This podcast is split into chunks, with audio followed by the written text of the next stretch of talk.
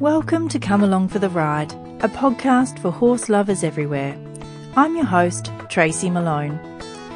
This podcast is brought to you from my home in the Samford Valley in the northwest of Brisbane. The land I live on is Waka Waka and Turrbal country. I'd like to acknowledge the traditional custodians of this land and pay my respects to their ancestors past and present. And I'd also like to extend that to you. In today's episode, I speak with Valence Williams from Soul Horse Revolution. Valence started her life with horses, and then life took her elsewhere for a while. It was the words of her father after she was having some difficulty in life that led her back. He told her that what she needed was a horse in her life. And, like all wise parents who know us better than we know ourselves at times, he was right.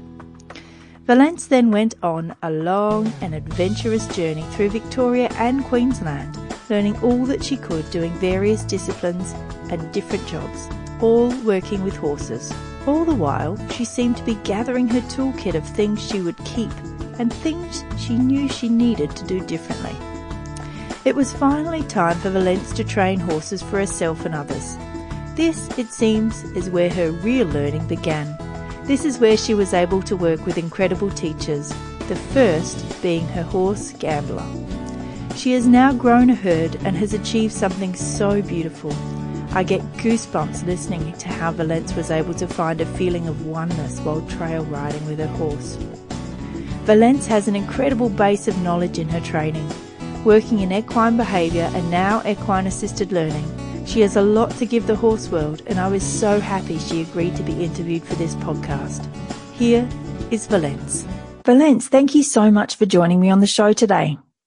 Happy to be here. Thank you. You're incredibly welcome. First of all, could you tell me a little bit about what it is that you do? I guess I promote a, a different way of being with horses. A little bit, yeah, a little bit uh, more holistic I suppose. Do you work with people and their horses? Do you also restart horses for people and train? Do you do riding lessons? What is it that you do with people in a holistic way? I help guide people to connect with their horse more. It's not just about the working part, the training part, it's being with them. For me, my horses are my life partners, my partners in life. So it's not just the training. We also meditate together or we just hang out together just because we enjoy each other's company. So um, it's holistic in that way. There's the training, there's the hanging out, there's the meditating together and just life together. Mm, sounds like bliss. it feels like bliss. And so I'm just hoping to help guide people to experience that with their own horses. It's fantastic. And it's great to know that a lot of people are using the word connection these days. It's really a word that I hear over and over again in the training industry with horses. So it's fantastic that people are looking for that now. Yeah, I agree. Yeah. Instead of dominance. So, Valence, I'd love yeah. to hear more about that in a little while. But first of all, I'd love to hear more about you. Can you tell me, did you grow up with horses? I did to a point. Funny thing, my parents actually did have horses, but they sold them all just before I came along to, you know, raise their family. Oh, wow. yeah. And I came along and I think I was just born loving them.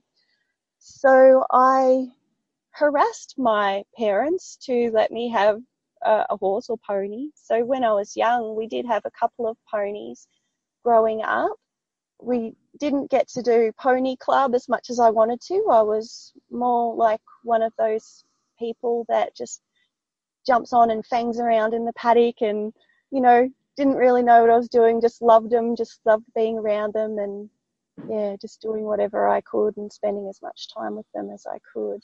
That's a beautiful thing about ponies though, is they seem to know that when they're truly loved and they have that partnership. They seem to just go anywhere with kids and do anything because the kids don't have all the stories going on in their heads like adults do. They don't have an agenda. You're just able to go, hey, let's go on an adventure. And the pony says, great, let's go. Yeah, isn't it beautiful? mm, it really is. Yeah. So, did you keep ponies through your teenage years? So, that's when I had a break. I was probably about 17 when I rehomed the horse that I'd uh, ended up getting after my little ponies. I rehomed him and I was focusing on the, my fitness side of things. I, I was actually a competitor in kickboxing and boxing. I was focusing on my fitness instructing. I was in school, I was studying to be a fitness instructor. So by the time I'd finished, I had my qualifications to do that. So, what was the catalyst to bring horses back into your life? So, I'll speak about this and try not to cry because it means so much to me. Crying's okay too. I was going through a very tough time, quite a traumatic experience. And now I missed horses the whole time I didn't have them, but I thought, oh, you know, financially, I, I don't know that I can, and, you know, mm. telling myself all those things. And as I'm talking about this story, Banjo's actually walking up closer to me, which is wow. And yeah, I was not doing very well in life. And it was actually my father that said one day, "You need to get a horse. It's you know, it's what's missing from your life." And you know, I just put all those fears aside uh, that I had around money and you know getting back into them, and I just went and found myself another horse to help get me through the tough time that I was having in my life. And that's what brought me back into them. And who was that horse and where did you find it? So this was Brody. And I was lucky enough to find him through a friend that I made through the gym, one of my students in, in the gym. What type of horse is he? He was a Clydesdale cross something. Beautiful. And what did you guys do together? How did you start with him? I was lucky enough to be agisting next to a really good riding place. So I used to take him for trail riding through there. That's mainly what we did, just trail ride. And how was it that he helped you through the traumatic time in your life? What was it that he did? Well, just being there, and just because I loved horses so much, it felt a little like coming home again, I suppose, to have the horse again. Uh, but it was actually his paddock mate. Can't remember his paddock mate's name, but the, this paddock mate, this gelding, he used to chase Brody away from his feed, and I used to get so angry and frustrated, and I'd shoo him away, and I'd get so mad at him. And then one day, a really bad day, I went and I sat in the paddock, and I cried and I cried. And this horse that I was always shooing away, he came and and stood behind me as they do, as we know now that that's what they often do. Mm. And he stood behind me, and I just felt so supported. His his head was above my head, and his legs were behind my back. And at one stage, I remember and we're going back over over 10 years mm-hmm. um, yeah i remember lying back against this gelding's front legs and just feeling completely held. So that was that was a big moment for me. Um, yeah. That's so beautiful. Yeah. In um my holistic counseling training one of the things we do to strengthen a client is always, and what I do to strengthen myself in times of trouble is I put my ancestors behind me. So I line my dad up on my right side and my mum up on my left side, and, and you can feel them behind you and feel the strength. But there's also for those people who don't have that good memory of parenting with them, you can actually have that as anything you like. So I'm not amazed Nothing surprises me anymore that a horse is intuitively able to literally put themselves in the space that we would use in counseling. They're such beautiful, intuitive beings. Yeah. Give you that support to let go of what it is you need to let go of and process what it is you need to process.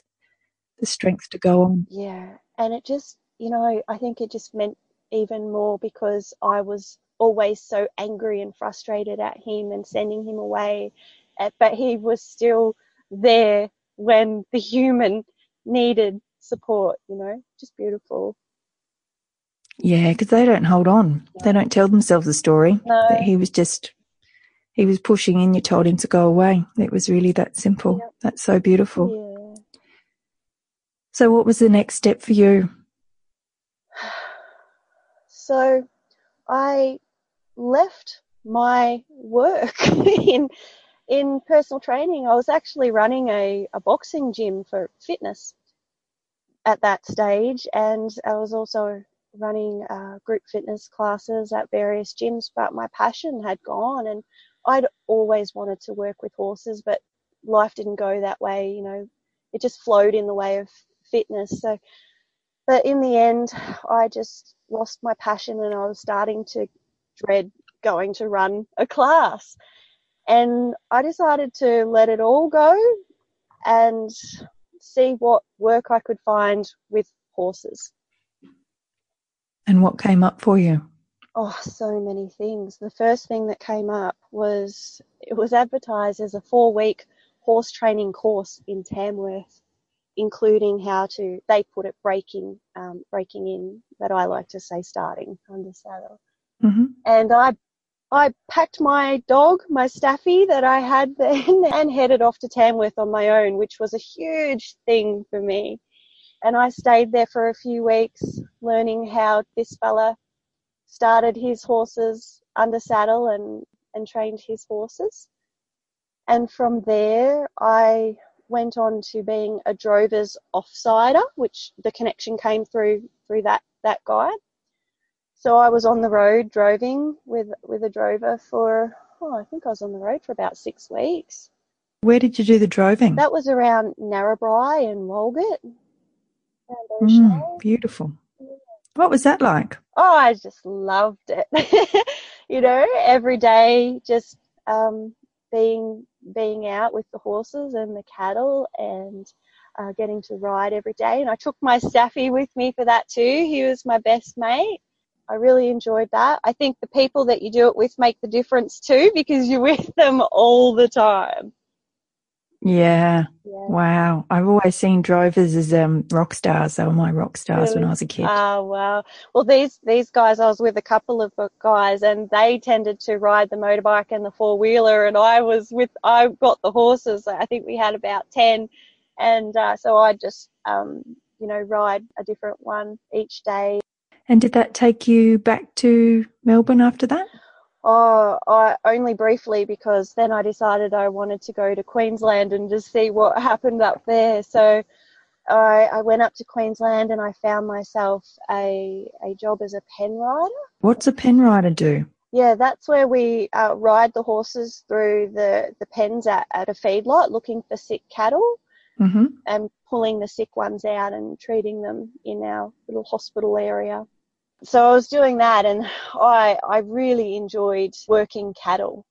The only thing with that is I had to block out what the cattle were there for because I've now, I now have very little animal products in my diet as, you know, I was changing. But even back then I had to block out why those cows were there. You know, that was hard. But I did really enjoy working with the horse and, and the cows. And when I came back to to Melbourne or to Victoria, I tried a few more jobs. I I did actually work in another feedlot with my horse, so I trained him up on cattle. And even though he was a Clydesdale cross, he was amazing. He was such a solid, awesome horse. And I tried working in racing stables. I worked at a place that had animals for movies. Uh, I was a loper for a couple of cutting horse trainers. I even got to go to the Tamworth Futurity, which was big for me. So that that's so many different disciplines. What did you learn and get out of each one? Because I believe we go from place to place to actually pick something up along the way and learn something new. What did you learn about the racing stables? Oh, that it wasn't for me. And that's a good lesson to learn. Yeah. What did you find there that wasn't for you? The horses didn't have a voice. Mm. Yep, so that was difficult. That was difficult for me. Yeah. And what was mm. the next place? loping at a cutting horse trainers. Did those horses have a voice? No. Yeah, it's not. It's yeah, that's it, it's a new thing, isn't it? This was a few years back, and it's a very new thing to be able to think about giving horses a voice. So, what did you learn from that experience? I did pick up how to have a horse work cattle better. Right. yeah, I guess I just got to see how everything worked. And back then I wanted to learn how to work cows and, you know, I was, I enjoyed team penning.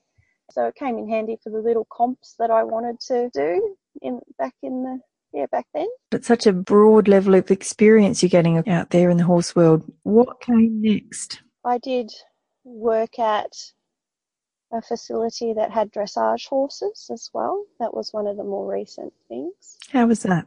By then, I think I had my own ideas about dressage, modern versus classical. What were they? This was more modern dressage. My belief around it is modern is quite rushed and can be forced. Whereas I value what I was learning about the, the classical, which is taking the time to build up the horse. And, you know, when that horse is in his 20s, he should be amazing at what he's doing, not broken down. Ah, brilliant. Gee, there's a big difference there, isn't there? Yeah, that's my findings or my thoughts on what I've seen. So you were starting to formulate your own ideas. It starts as a whisper, doesn't it? Mm-hmm. Yep, all these little seeds getting planted. But I suppose uh, before before that job came along, I actually came to a, a place like I was in between jobs, and it was suggested to me, why don't you get a few horses cheap from the sales and start them under saddle uh, and sell them to make some money.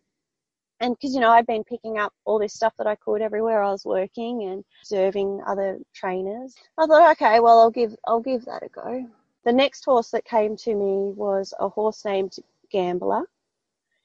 And he had been, he had been through the sales and my mother actually purchased him and he was hard for her to handle. So she thought maybe I could work with him and do something with him. He was sold as a stock horse, but I'm pretty sure he was a thoroughbred. um, wow. Yeah, yeah. That's a big difference. Yeah. Well, you just you just never know what you're getting from the sales, do you? Really? I mean, he was supposed to be a green broken polo horse, and I thought, oh well, let's see if I can get him working some cattle. And the first time I put a saddle on him, he bucked like mad. And when he'd finished bucking, he was standing there with his legs all splayed out, his nostrils flared, just completely panicked. And I'm like, this is, this isn't right. You know, I think that we've not been told the truth here. So I treated him as a horse that had not been started before and basically tried to turn him into a riding horse. He was one of the big influences in my life that helped me along my journey that started to shift shift me shift my thinking. So i got him to a point where i was riding him but he just wasn't relaxed and i felt like something like an explosion might happen i took him to to a trainer's like i was i was helping this trainer out and in return he said that um, he would help me get this horse going. But in the end, he told me that this horse uh, was dangerous and you'll end up hurting somebody someday, and I should just get rid of him. The classic horse world response. Yeah, yeah, and uh, I mean, it even got to that point where they did the the lay down, and and back then I was thinking, oh, you know, I didn't, I didn't think it was bad back then the lay down, because back then it wasn't seen as dominant or teaching the horse learned helplessness. Yeah. And he laid this horse down and got me to sit all over him and, and on the horse. And anyway, he's like, right, this horse is good now, good to go. And you know what? Like when we got him up and went to walk him around, he bucked me off. so, and that's what I love about that horse, about Gambler, is that he never gave up. I, I actually love his fighting spirit. He would not let a human beat him. Mm. And I just admire that so much in him. And without that, you may not have changed. Yeah, that's what ended up bringing me to purchasing my own round pen panels and making a little boutique facility to try starting him myself. like to see, okay, well, let's see if this, if what the trainer says is true but I really didn't know very much, you know. But I got him to a point where I was I could ride him, and I even took him to a club that I was in and rode him around the arena. And I look back at photos, and and I just oh I go oh that poor horse, what I was doing to him. So what ended up happening was every now and again he would freeze and explode, right? Mm. And I didn't know what to do about that back then, and I I did get I did hurt my back the last time I came off him, so I couldn't actually get back on him. And I'm kind of glad that I didn't because I don't know what would have happened if I had have managed to get back on him after that. I just didn't want to continue on with the written stuff, and especially with the little knowledge that I had. And I, what I did see in Gambler was something else.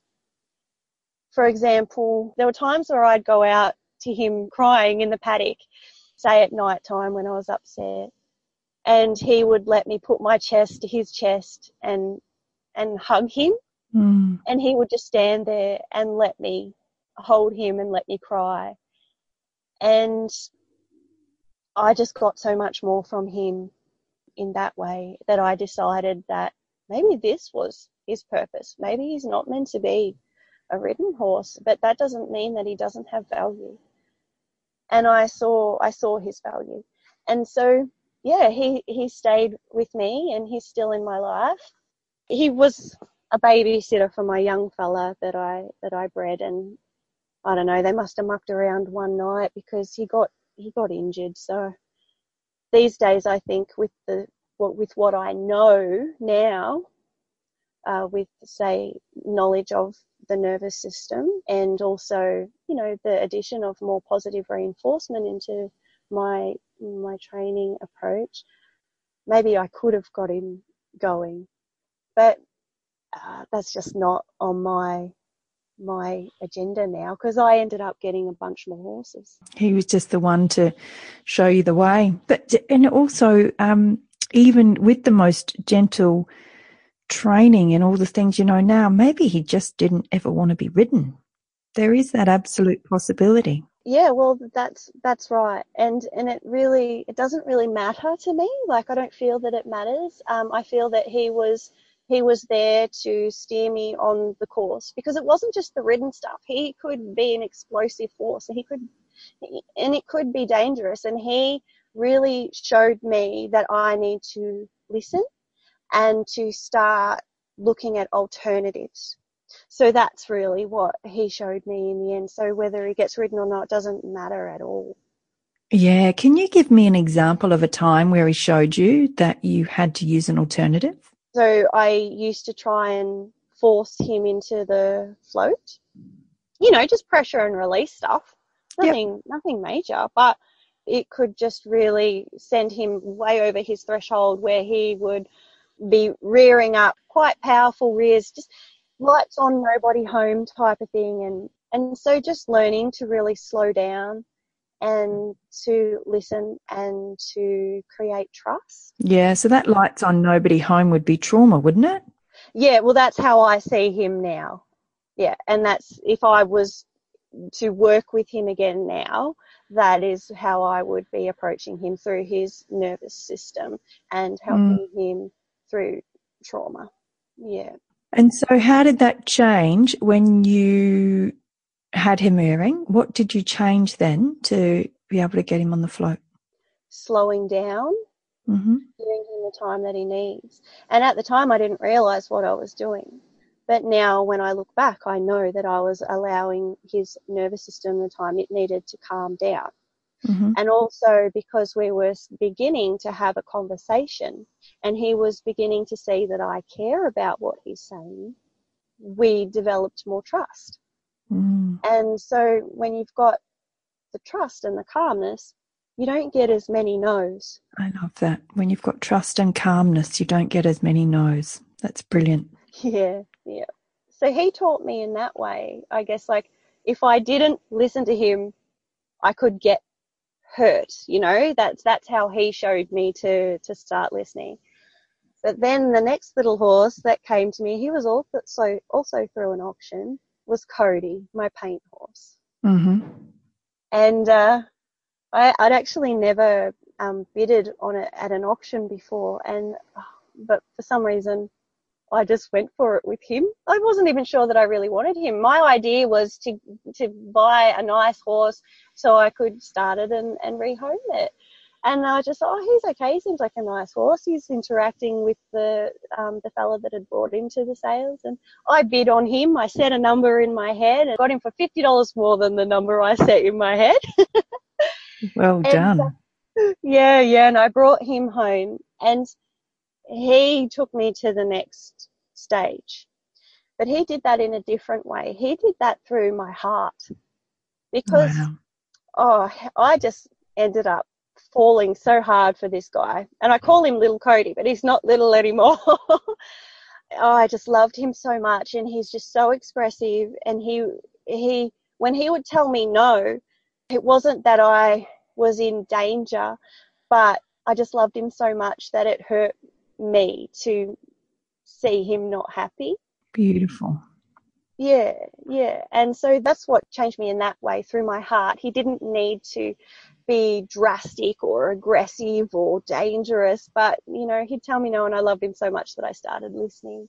And I started meditating in the paddock with him. I, I was studying spirituality and um, practicing meditation, and I would start doing that in the paddock with him. And he was so drawn to the breathing exercises he would start to come up um, and do what the you know original gelding I spoke about did, come and stand up behind me, or he'd stand in front of me and he'd breathe with me.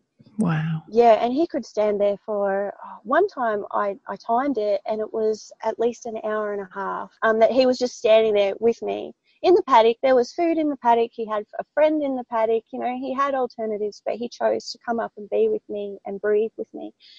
And uh, the more I did that, I feel like the more connected I got with them, the more intuitive I got with all of my horses.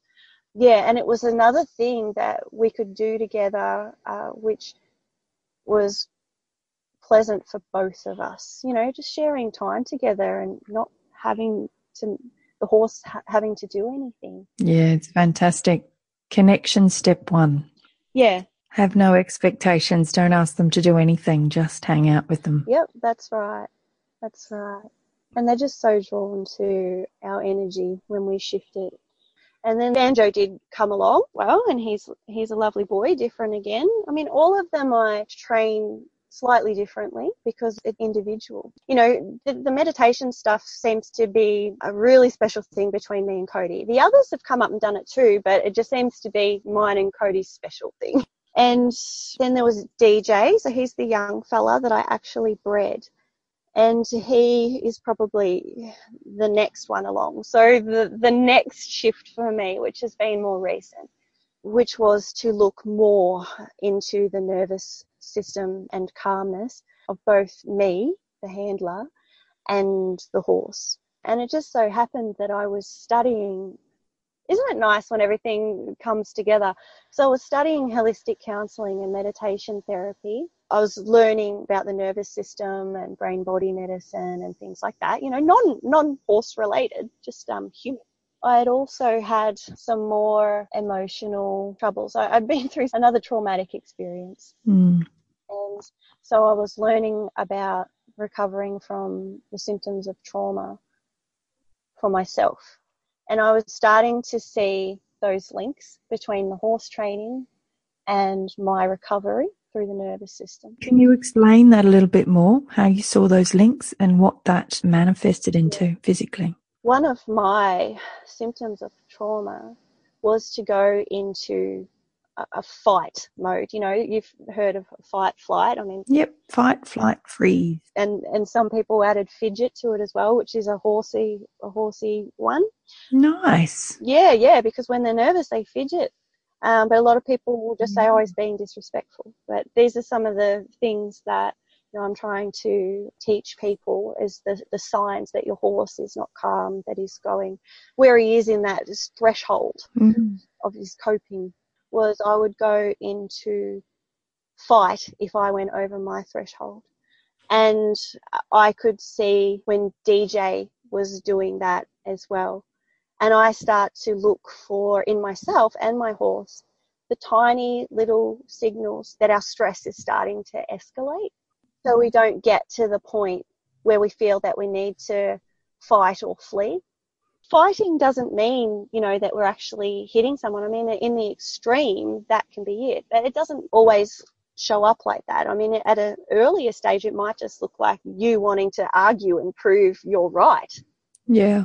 I was just really trying to observe myself and DJ in particular because if I DJ was another one where if I didn't listen to him, then I always felt there could be something big. And then one day there was, and it wasn't like a, a common thing for him, but you know, one day he did have a big expl- explosion. It was quite scary. And the difference with DJ and the the other horse gambler was that DJ actually he keeps his he's not obvious and expressive. You know, like Cody Gambler, very expressive. You, it's not a secret what they're feeling. So you can see easily if they're not, if they're worried, if they're stressed. But with DJ, and I know other horses like him, it's very subtle. It's, you have to be very mindful and aware to notice the those subtle signs that he's building up because I just wasn't seeing it. And he was trying so hard to be good and um, or to to do what he was told. Learned obedience, yeah. Yeah, and when he was first born, I thought, oh, I know everything I need to know about horsemanship now. I was still very much in just pressure and release. I did do a little bit of positive reinforcement, but that was kind of limited to tricks back then because when I was a little girl, I learned to teach dogs tricks through positive reinforcement.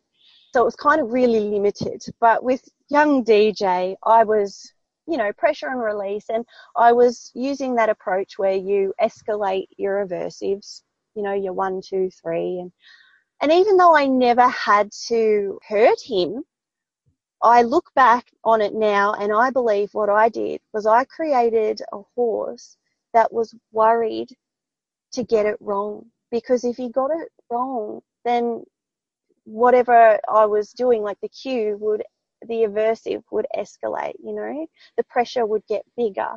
And so I never had to hurt him to create this fear around training or getting it wrong. And, and that's what, that's my interpretation of what happened with, uh, with Deej. Uh, so he tried to be obedient, uh, and he tried to be good. Yeah, so he was kind of not showing, obviously, the signs that he was stressed, and then, you know, the explosion will come. So he had the perfectionist personality. Yeah, didn't want to get it wrong.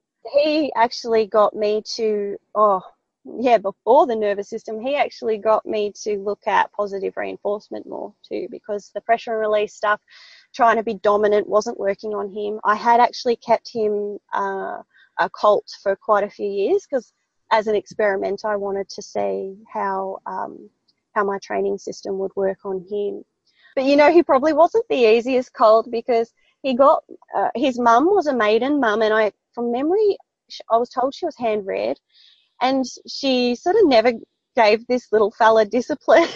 and even when he was with another gelding and his mum, he was a six month old foal chasing this gelding around and eating his tail and just being a complete menace and never, never getting told off by anybody. I felt like I was the only one that ever set a boundary with him, which was different for him. And now he's six now and even in the herd, he still has trouble with boundaries and I, for me, that what what I get from that is these youngsters really do well when they're brought up in the herd environment where they get to learn the social skills. So I think that's another thing that poor Deej missed out on was the socialization. Yeah, it's very important. So I explored some positive reinforcement with him and some of his behaviors too were frustration behaviors. So I didn't blame him because he uh, he was separated for a while when he was getting a bit too boisterous or when he was eating the manes and tails of the geldings.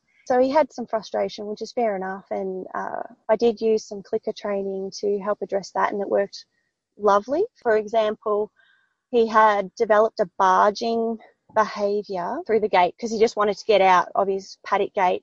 And so as soon as I opened the gate, he would barge through it. And so what I did was I went back to liberty and positive reinforcement and reinforced him for walking beside me at liberty. And then I remember one day I went to open a gate and he thought about barging.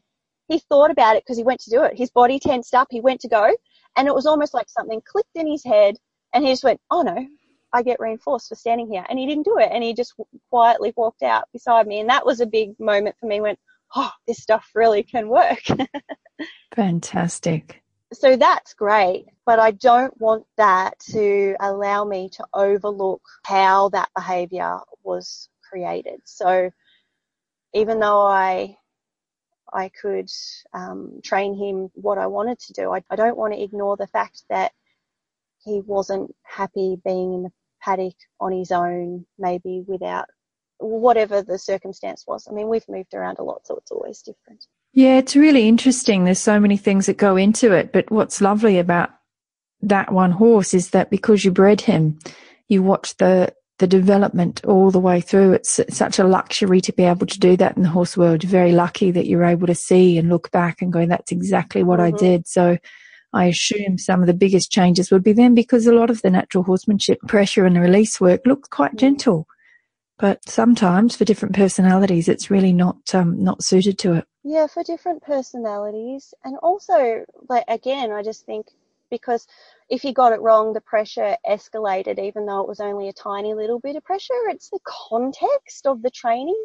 With the clicker training, it's and, and liberty training, they're not afraid to get it wrong, and so then I studied more of the positive reinforcement. I studied um, a diploma in equine psychology.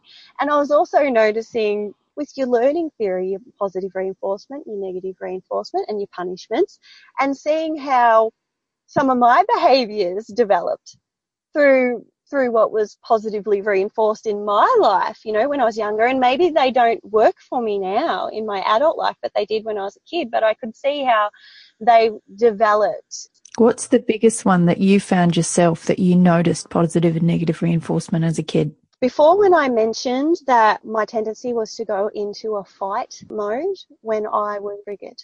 Mm. Well, when I was young, I started karate mm-hmm. uh, and I loved it and I was really good at it. And we really valued the masculine, you know, in my family. And when I was good at fighting, and good at things around that masculine side, I was praised. Yeah. I actually wonder if that was reinforced and in the long run, you know, that's what I feel is going to keep me safe. That's my answer. That's what I need to, to do to be safe or to get, um, or to be loved or accepted. Yeah, absolutely. And so doing the clicker and positive reinforcement, is that when you worked more on the liberty work? I did do uh, liberty with pressure and release as well. Mm-hmm. I did that first.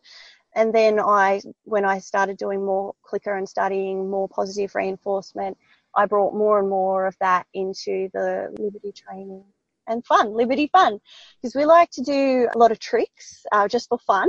Mm-hmm. But I also have now brought the positive reinforcement into, you know, the everyday handling stuff. For example, Cody's feet. He was always been very touchy around his feet. He had some very negative experiences, had some trauma around getting his feet done when he was younger.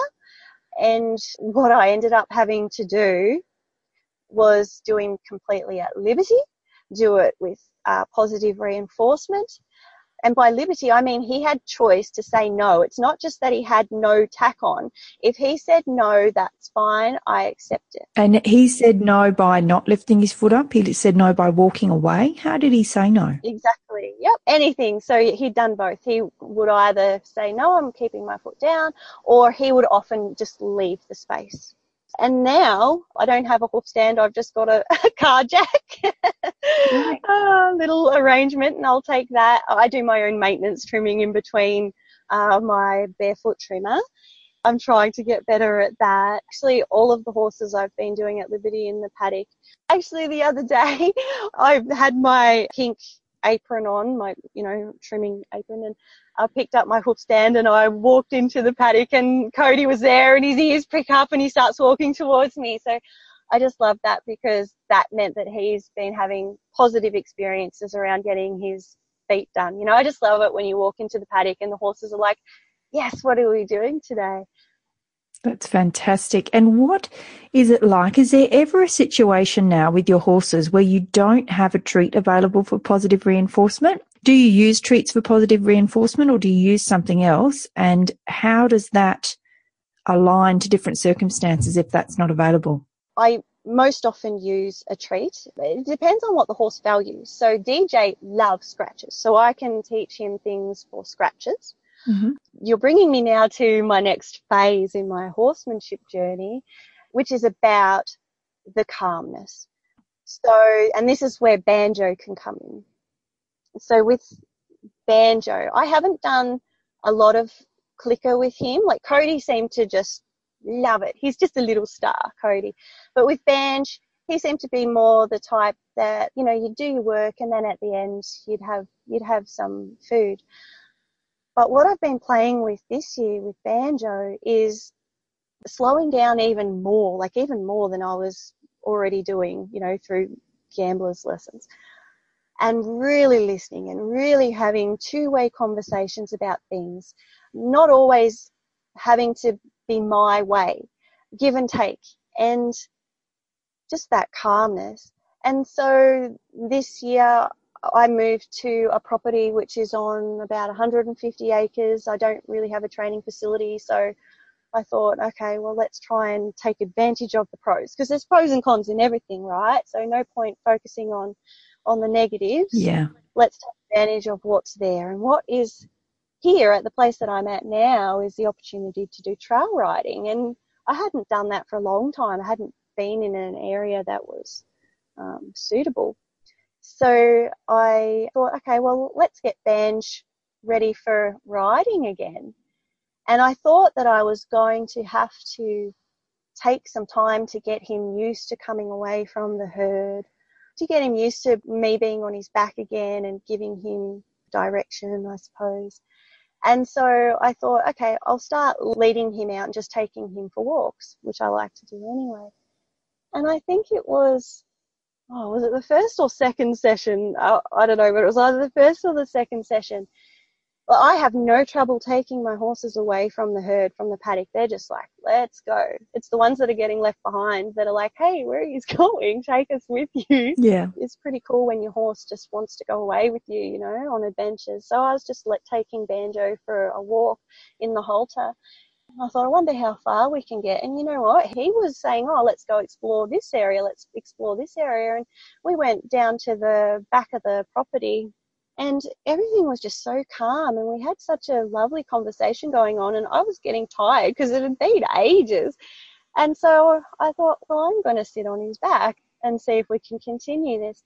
And that's what I did. And we, we went out, we continued riding and we stopped for a bit when we got as far as we could go. And, and I, I just realized it just hit me all of a sudden where I had achieved my end goal, perhaps even more than my end goal, more than my expectations, the first or second time, because all of a sudden I was out there in the middle of nowhere, no other souls around, in, in the middle of the bush, in just a halter, bareback, completely calm and connected to my horse. And this feeling just washed over me of just, wow, you know? Mm. And that was no treats, no food in, involved in that. It was, I suppose, intrinsic motivation. Banjo and I had a mutual goal, I suppose. You know, it was mutual leading. We both had ideas and sometimes he'd go with mine and sometimes I'd go with his and he's given me more experiences like that since that first time with our ridden stuff where it just felt that we were so in tune.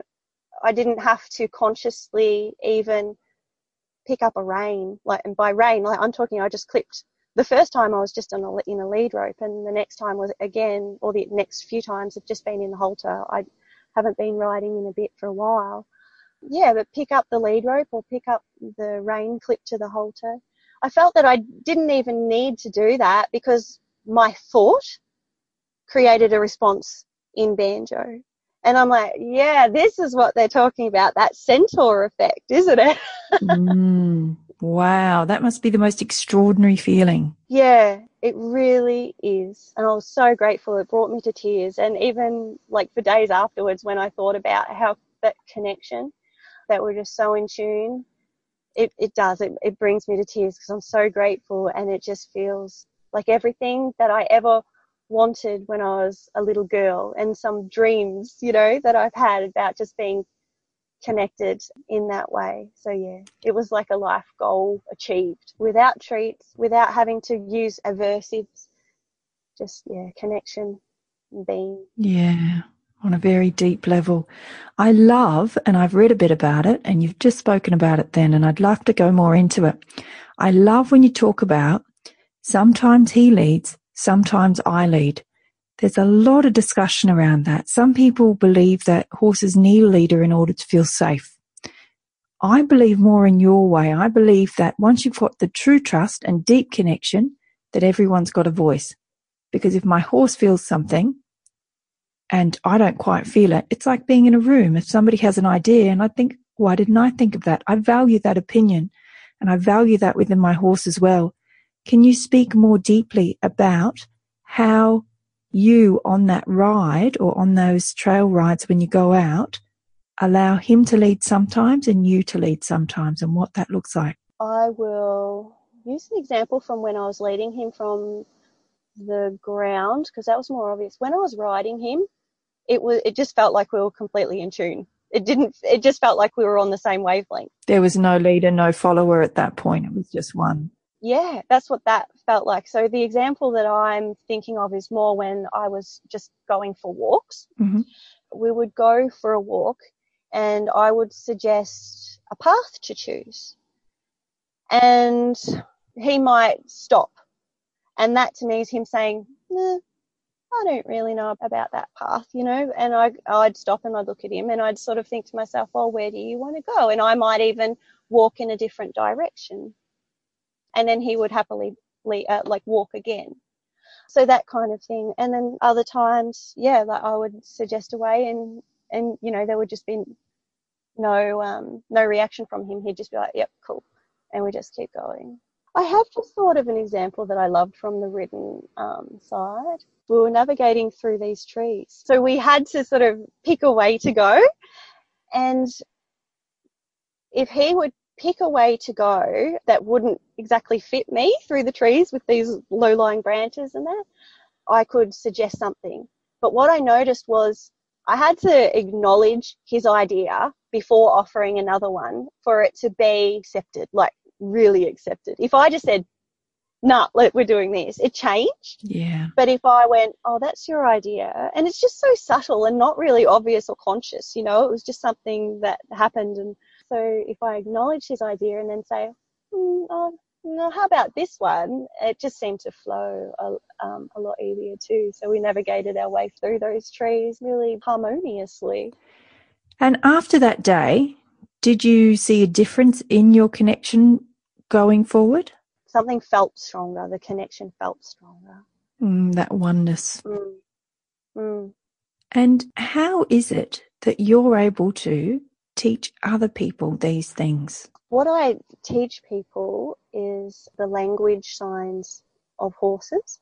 You know, their little, um, the body language and their behaviours and what they potentially mean.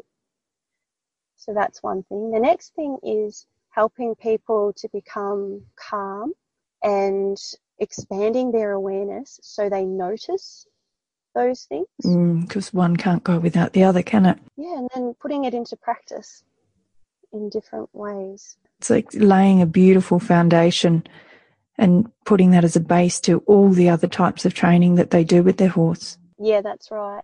I do like to teach learning theory, which again is the positive reinforcement negative reinforcement, positive punishment and negative punishment. Mm-hmm. Um, and I teach that because I want the horse owners to know the different ways the horses learn. So you can choose what feels best for you and your horse.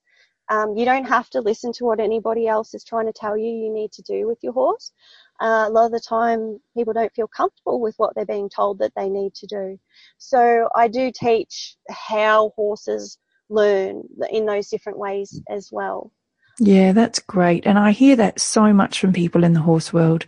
This new age of horsemanship coming through. But prior to that, there's so many times where we're seeing what looks like gentle training, but it just doesn't quite feel right inside. So I'm really glad that you're yeah. teaching people how to read themselves, how to calm themselves, how to read horses and how horses learn. That's really powerful information. I think so. Yeah, I, I really believe it is. I mean, my, my big why is because I want horses to live the best possible life they can. And I think the more horse owners that know this, all this information that I'm trying to get out there, the, the more happy horses there's going to be. And then the more happy horse owners there's going to be too, because it just feels so, so beautiful. Yeah, because we, th- this is what we want with our horses. You know, even people who use old horsemanship methods still love their horse they just don't have the tools. They don't have the know how to, to do it in any different way. That's why I made this podcast as well, because it's really important to me that people understand that there are other ways. Yeah, that's right. And um, and I think you touched on it with what you said just before about whether you're using a pressure and release approach or uh, positive reinforcement only. Some people use positive reinforcement only. But no matter what you're doing, the listening and the calmness of both you and your horse will both affect the outcome of the training that you're doing. Because if you don't have the calmness and you don't understand how to listen, then um, there's no communication, there's no two way. Have you studied in the equine therapy field at all? Equine assisted therapy field? what I've done is I've reading a lot of books, did some workshops, um, but in Australia, you know, we didn't have those certifications or anything back then, and I participated in them for my own healing because I, as I mentioned to you, I went through some traumatic experiences. I also have symptoms of complex trauma, uh, which the horses were helping me through. So they've been my support through recovering from trauma, which has meant so much to me. And yeah, and I think why I really wanted to incorporate the healing that the horses can bring to us into the training. I call it horsemanship for the soul. yeah, because your company, your business is called Soul Horse Revolution. Yeah, that's the name of my business page because what I saw over my time, like starting off as a horse trainer for other people, training their horses and then giving them back it's not really what I wanted to do. I wanted to teach the ho- the people how to train their horse, what the horse was knowing, what the horse was learning, so it would be a really smooth transition. But the people just weren't putting in the, the effort or the time. And the horses could go really good for me because I built the connection. The people were, are often of the belief that the horse gets trained like a machine, push button thing, and it'll come back and do what it's told. Well, it doesn't really work like that unless it's got really good learned helplessness, which no, I don't want. Yeah, that's going to be a tricky one. And again, it's education, isn't it? Because there's a lot of that. Send your horse to a trainer, bring it back, and it's and it's going great. More often than not, it doesn't quite happen that way. Mm-hmm. Or it'll come back going okay, but gradually it'll start to change, and you'll start to struggle but yeah, what I really wanted to do was empower the horse owner. So that's what I'm trying to do now is, is educate. So teach them how you can work with your horse. Because of course the other thing is when you send a horse to a trainer, there is so much stress for that horse. They're youngsters, they haven't been out and about. So there's the floating, the leaving of the familiar environment, and then the training and sometimes the facility, you know, like back in the day, horses would just get fed twice a day, and now we know that we're probably going to be creating ulcers in a horse if we do that, especially when under stress doing all this training. So I, just, I guess I just want to get out there that you don't have to send your horse away to the trainer. I want to show how horses learn, how to better connect with your horse and communicate with your horse so they have a better chance of, of working with their own horses without the stress of and expense of sending sending them away. So I used to come out to this client who had a few horses there and they were going really, really well. They were different horses. You know, some one of these horses in particular was one of I call them death before dishonor horses, kind of like gambler. So I knew she was going to need a, a different approach. And so I was working with Liberty and positive reinforcement. And if I was to go back with her now, of course, I'd be bringing in a lot of the knowledge of the nervous system with her. But I moved away from the area. As I said, I've moved around a lot. Mm. Um, and I, I couldn't keep seeing them. And she ended up sending one of her horses to, actually two of her horses to a trainer and one came back with a damaged mouth. The, the Death Before Dishonor horse came back with a torn up mouth. Still is unrideable because she rears. Mm. Uh, and that broke my heart. I cried over that because, you know, yeah, oh, they were my babies. Uh, they weren't my babies, but they felt like my babies. I would connect with them all. And the other horse, she actually passed away from uh, colitis at that place. Wow. So that made me even more passionate about letting people know the alternatives, uh, letting people know the potential of what what could happen, you know, so they're aware. And there's another way. There's another way. We have choice. Yeah, we do. We have choice. By the end of this year, I should actually have my certification in equine assisted learning because I really, I actually want to mention that I experienced, um, you know, all these, the symptoms of um, the complex trauma. And they're prevalent today. There's a lot of people who'd be able to associate with that. Exactly. And I have chosen to go without medication. I did I did try it for a little while and it was okay, but there's just something in me that wanted to proceed without meds. I was told by my role models and mentors that it is possible through our nervous systems to heal, and that was the path that I chose to go on. So the work that I do with the horses, or my my time, my life with the horses has been part of my own personal healing journey so if you're familiar with healing with horses, you know about how they can, can help bring us into a state of coherence just by being around us in a calm state. Our nervous system co-regulators, but also when we're training with them, some of our triggers come up, some of our old habits that are formed, you know, our neural pathways, they come up, but it's in a space where you know we're we're safe with the horses and we can self-reflect and start to create new neural pathways with the horses. That was really important for me anyway. I'm somebody who's choosing to recover from those things through the help of the horse rather than medication. And i've had a lot of women that experience anxiety come to me I just want anybody out there with anxiety to know that you can work with it, you can learn to manage it, you can learn to ease it, you can can work with your horse to do that. Your horse can can help you and all the while getting the deep connection that we always wanted as kids. That's exactly right. It's really a win win win. It's just one big circle to get us where we wanted to be in the first place, isn't it?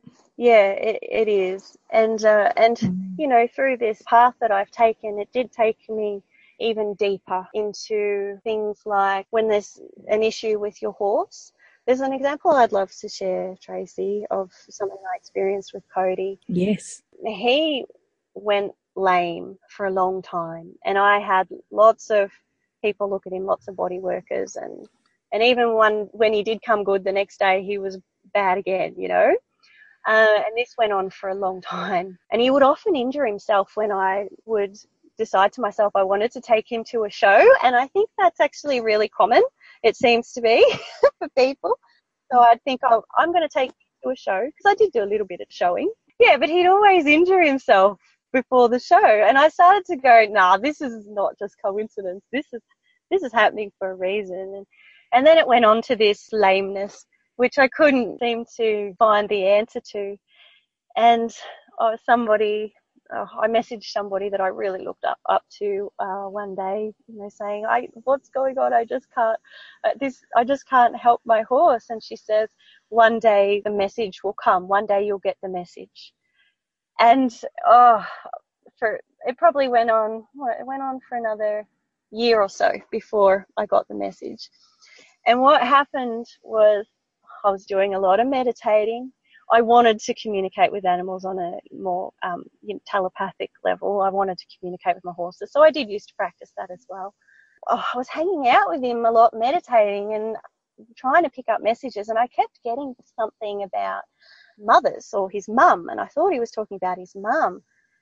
And I knew I knew that his mum had passed away when he was very young, because she was old mare and she wasn't supposed to be pregnant. Um, that was the story I got when I purchased him. And um, I thought, oh, maybe he needs some healing around his mum. And time went on, he was still lame. And, and I spoke to another lady that I really uh, looked up to, and she said, you know what? She was in equine assisted learning. She says to me, horses work tirelessly to help us. She said, he might be talking about you, not his mum. And I, I pondered on that for, for a while. And one day, sitting in meditation with him, sorry, I would get emotional. I realized something about my relationship with my own mum that had been brought with me, um, the dynamic I'd brought with me into relationships in the present and that wasn't working for me.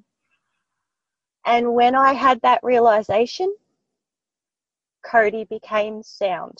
I love it. Yeah. And that was like I'd heard of that stuff happening a lot, but that was probably, well, the first and the biggest moment that I went, uh huh, you know, this is for real. Because I'm always questioning everything, yeah. you know?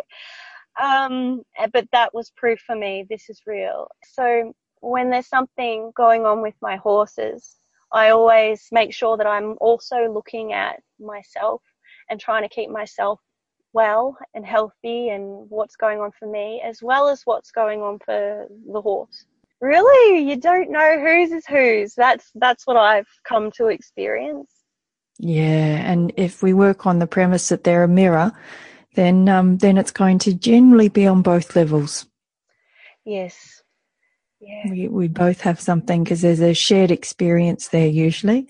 When you do group work and one person's going through something and generally everyone in the in the group can actually relate to what it is they're going through somehow and, and horses definitely have that as well. Yeah yeah. And yeah and the energy you know? We're all getting affected by each other's energy fields. So just as a little wrap up valence how can people find you do you work online or are you an in-person trainer at the moment, I have a horsemanship coaching service where I am in person. I come out to to the people.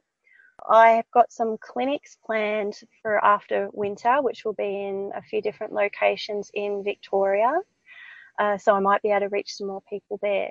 But I am putting together an online course. So my information can be available to people wherever, you know, that aren't in physical reach of me. I'll put all the links in the show notes for anyone who wants to click on them and, and follow you. But can you tell us as well what is your website? So I've got a Facebook page, and that's Soul Horse Revolution. Mm-hmm. The information for any clinics that are coming up will be on there, and more information about the horsemanship coaching. Great.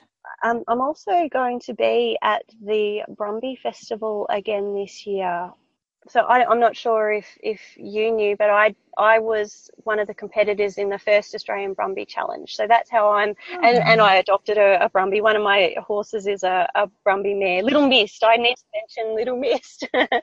Beautiful. I did not know that. Yeah, I didn't do the challenge with Misty. I did her with a horse named uh, Lana, who's now named Luna, but we got reserve champion yearling in the first Australian Brumby Challenge, and that's how I'm connected uh, to the Brumbies. So last year we held the Brumby Festival in Wesburn, uh, which is to help raise money uh, for the Victorian Brumby Association to help rescue more Brumbies. It's a great, fun day. It was just so beautiful. Like, for example, there were kids out. Um, we have uh, little competitions, like a little show, little events for kids and adults. There was some kids out there for one of the events, and one of their ponies uh, laid down and had a big roll in the sand, and everybody just laughed, and the and the person just let their pony roll and have a good time, and I just love that. Yeah. You know, that atmosphere because we're there because we love our Brumbies. We want to show how great these Brumbies are, help raise money for our Brumbies. So we also have speakers giving talks as well. So uh, there's information, valuable information there. And I'll be there again this year doing a talk on anxiety in both horses and humans. Fantastic. The Brumby Festival. So if we look up the Brumby Festival on Facebook, we'll find it there. Yep, there's an event page, and I will also be sharing that page and more information about that on on my Soul Horse Revolution page. Wonderful, and we'll put that in the show notes as well.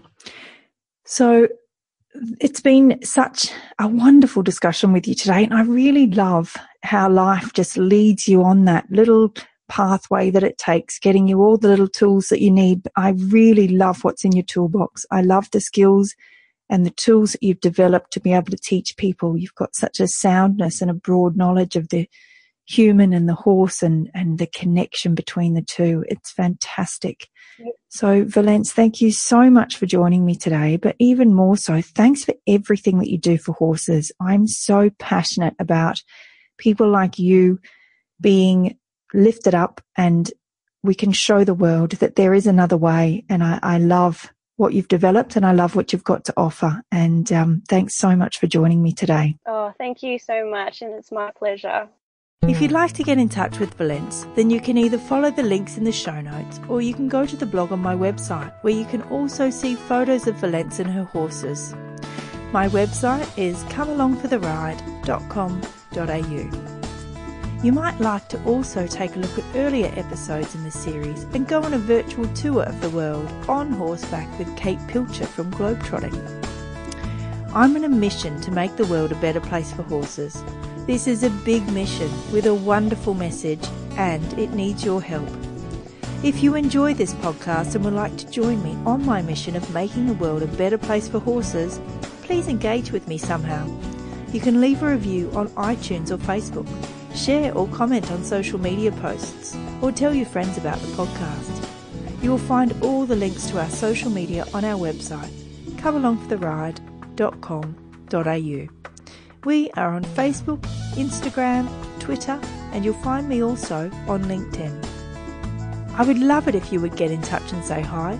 Let me know who you would like to hear interviewed on the podcast. I have some wonderful people lined up to speak to, but this is your show as much as it is mine. If there's anyone you'd like to hear from, get in touch via the website or social media. Thanks again for listening, and I'll catch you next time on Come Along for the Ride.